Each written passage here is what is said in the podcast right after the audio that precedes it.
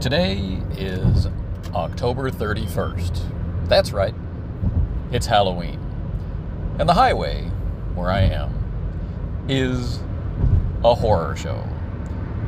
And so, let's take a few minutes out of your day and mine to talk about role playing games. Because if I'm going to die because of the crazy antics of insane drivers on a madhouse highway, I want to do it talking about something I love.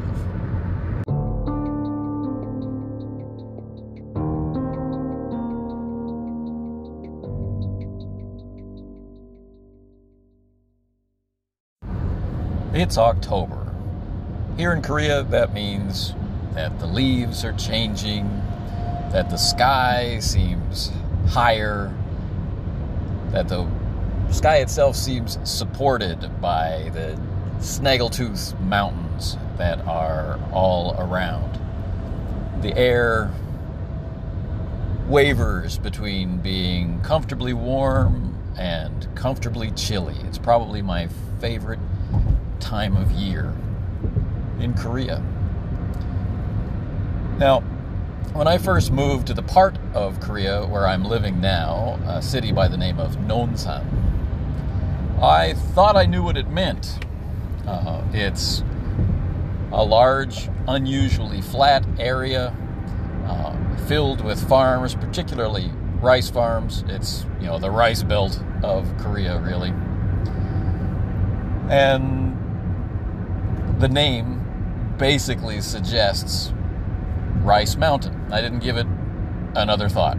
And that's how it's lovingly referred to by by locals. But I have discovered this year by digging into the Chinese roots of the words used for place names, which aren't always accurate. Sometimes they were chosen just for sound uh, rather than for meaning. But uh, in some cases, for some places, uh, the connections between the Korean language and the Chinese uh, language of the period uh, and the region are, you know, they cooperate well enough to to work together. And so it turns out that the city in which I live is actually it has a much cooler name than I thought. And so what it really means, the, the second part, the san part, uh, still refers to mountains as I had thought. But it's. I really want to translate it thusly a moot of mountains. I like it for the alliterative uh, qualities. A moot of mountains. It means a place where the mountains come together to converse. I think that's that's just fantastic. So it's October, and the Halloween season is in the air. It's All Hallows Eve brink of All Saints' Day, and the mountains have gathered together to have a conversation. And I'm going to share part of it with you in this episode. And we will talk about, I think we'll do a little bit of OctOSR.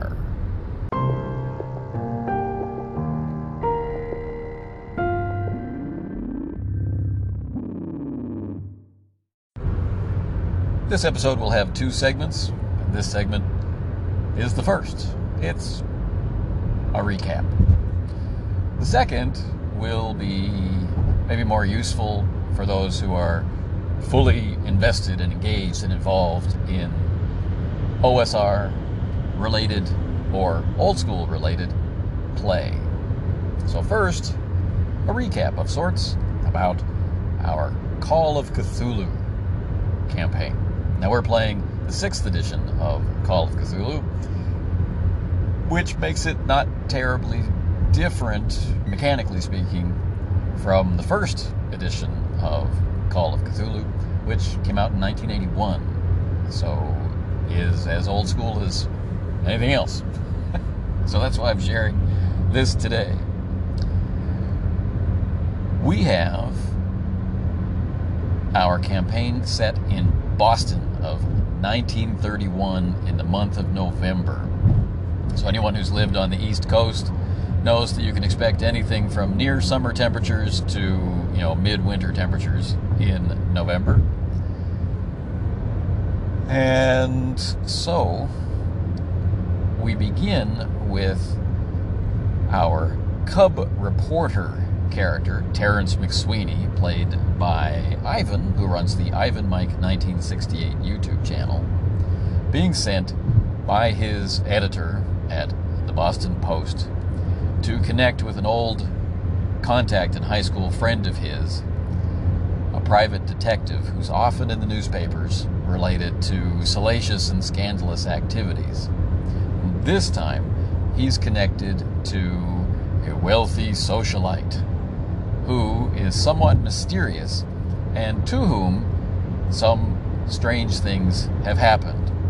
Possibly a robbery which he refused to report to the police, uh, auctioning off of family heirlooms in a secret hush hush kind of auction, which was itself burgled. And again, the police were not involved what's going on? What's the backstory? What can we find out? So Terrence is dispatched to make use of his contact and try to see if there's a story in it.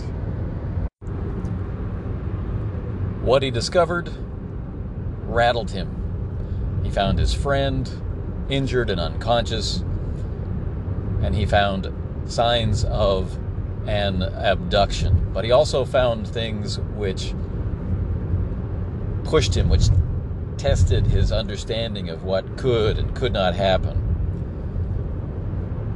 And so, rather than be thought of as crazy or to find himself complicit in some sort of mutilation or abduction, he called another contact, a true crime reporter named Callum McGinnis played by someone that those of you who are listening to this show probably know pretty well Joe Richter of the Hindsightless podcast. So the two of them documented the evidence and recognized that time was of the essence in figuring out what was going on and that if either of them wanted to be paid. And this is the start of winter during the Great Depression.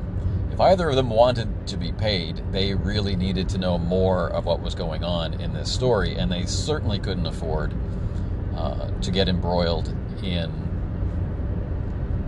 you know, a flat-footed investigation of how did this foot get embedded in the wall and where is its owner questions that they already knew they couldn't answer. And so, racing against time, they decided to check out the local docks, thinking that there might be some gangland involvement in what has gone on. So, taking their concussed and bleeding PI companion with them, they headed out to the docks, where they were rebuffed from the warehouse they wanted to enter, so decided they were going to try an alternate and more stealthy route, where they were abducted.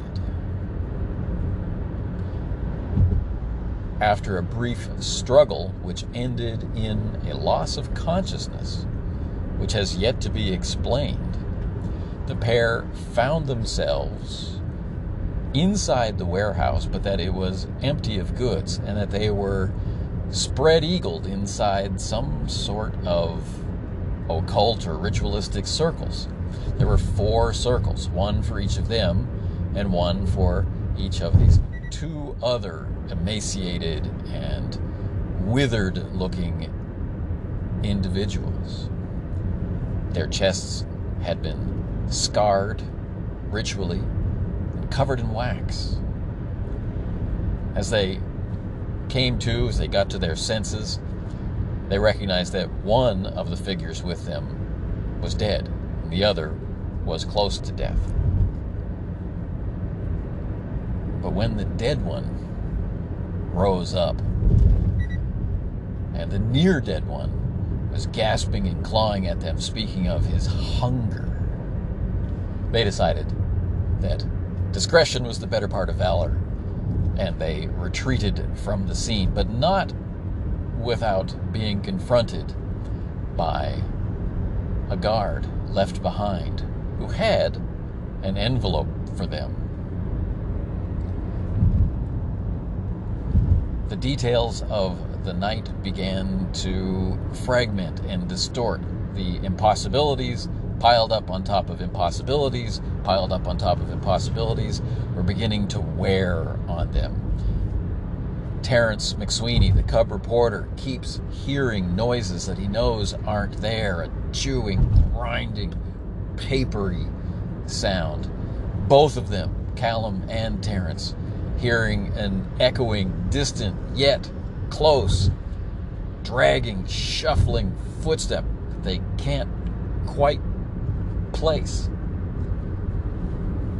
And then there are the other more physical facts of the case. How did the missing man's torn foot wind up embedded in old plaster that clearly had not been redone? How did the pages inside this family heirloom occult tome how did they start to grow back? And should they believe that the blood spatter from their PI friend is what's feeding the cover of the book to regrow its torn pages? Are the original pages with the abducted socialite?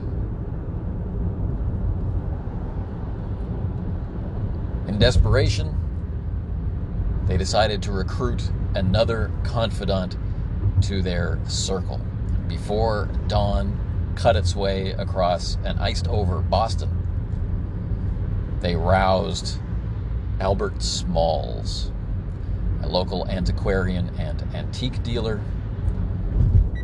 They begged him to examine the book and hopefully provide them with enough clues that they'd be able to at least extricate themselves with the situation from the police, but hopefully wind up in a position where they could still get paid and not be in trouble. Through this investigation, they learned that this was a book written in Latin. And while they do not know its contents, they have a definite sense that this book is on dark subjects and is in some way notes or memories left behind by one Ludwig Prinn, crusader and traveler. This book is called Mysteries of the Worm.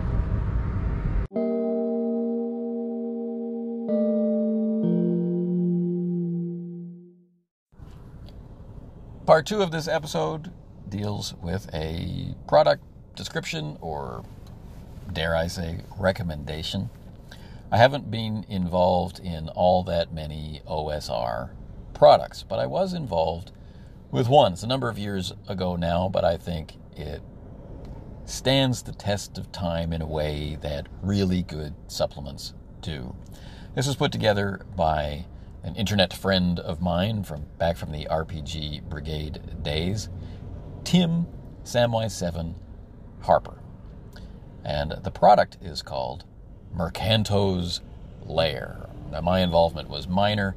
I was one of the proofreaders on the project. Murcanto's Lair is a horror themed, somewhat bleak fascinating dungeon experience. It embraces the concepts of the mythic underworld. It pits those who enter into it against challenges, against traps, against horrific creatures, horrific situations. It gives them an opportunity to consider the past, the present, and the future. It is both mundane in its perils and magical. The PDF itself is very thematic.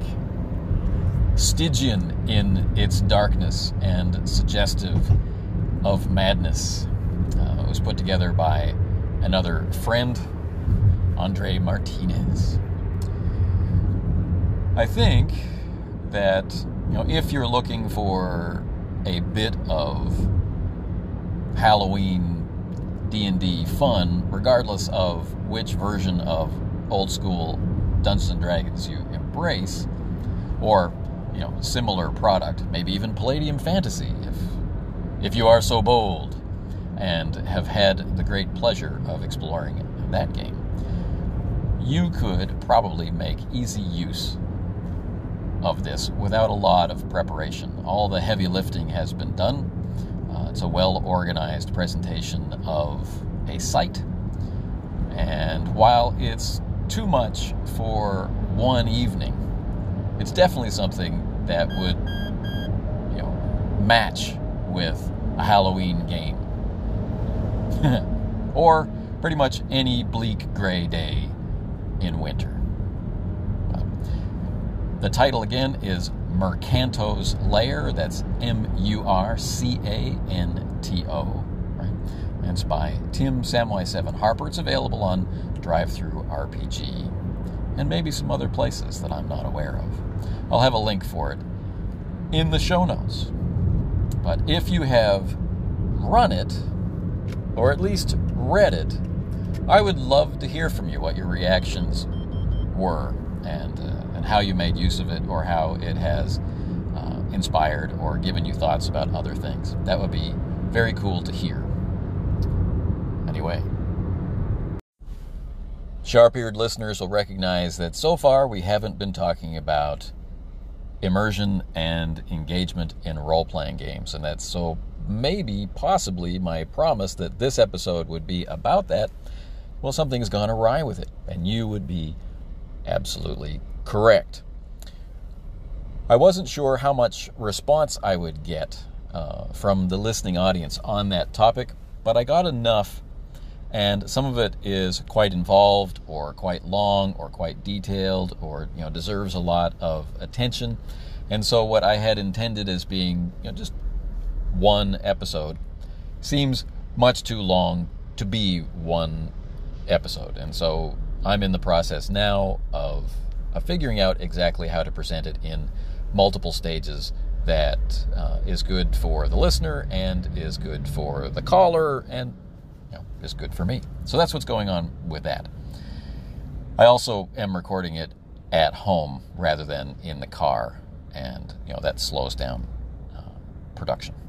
Anyway, so we're going to close out this episode with a call in that's not about that topic specifically, but it uh, has some very kind words, and I really appreciate that. The call comes from Jason Hobbs, who we think of as original Jason, thanks to the Nerds RPG Variety Cast theme song, which tells us that Jason Connerly is the other Jason. so, I'll close out the show with these words from Hobbs and his very helpful feedback, reminding me of, well, you'll see. Hey, Anthony, it's Hobbs. So many uh, great things in your most recent episode. I really enjoyed Dark Fluid's call and uh, the response from Malloy and uh, the, the, talk about ubiquity. I'm, I'm really interested and curious. I remember seeing this uh, a few years ago, at least on drive through, and wondering what it was all about. Love to uh, play in a game ran by a master who has mat system mastery. That would be cool because I really like the uh, that sort of thing. Not system mastery, but the games that you've mentioned concerning uh, ubiquity. Uh, I also wanted to thank you for the eloquent and well thought out calls into my show, Random Screed. So, once again, I appreciate and thank you for that. Um, if I could give any feedback to you whatsoever, it would be shorter episodes because your episodes are so dense that, man, it almost might take multiple listens to really comprehend what's going on, and I probably will not do a multiple listen. I know that sounds terrible. Anyway, thanks, my man, for uh, the things that you do. Much appreciated. Be good, brother. Thanks for that call, Jason. I really appreciate the kind words, and I really appreciate the constructive feedback. It's something of a running joke on the YouTube channel, and it used to be something of a running joke on the written blog about my relationship with the words soon, as in I'll do that soon, and brief, as in this will be brief.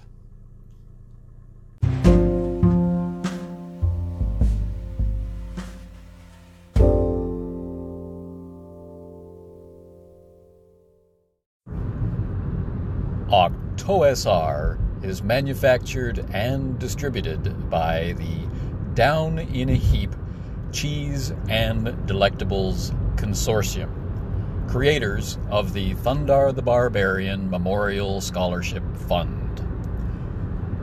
Please use as directed to build community spirit and celebrate old school gaming.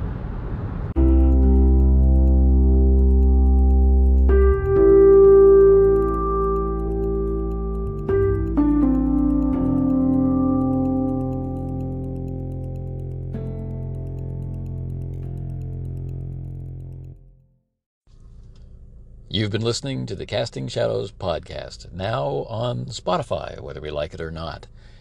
If you are so motivated as to want to call in about the content of this episode or any of the previous ones, please consider contacting me via SpeakPipe at the Casting Shadows podcast. Other ways to contact me are in the show notes. Until next time, take care.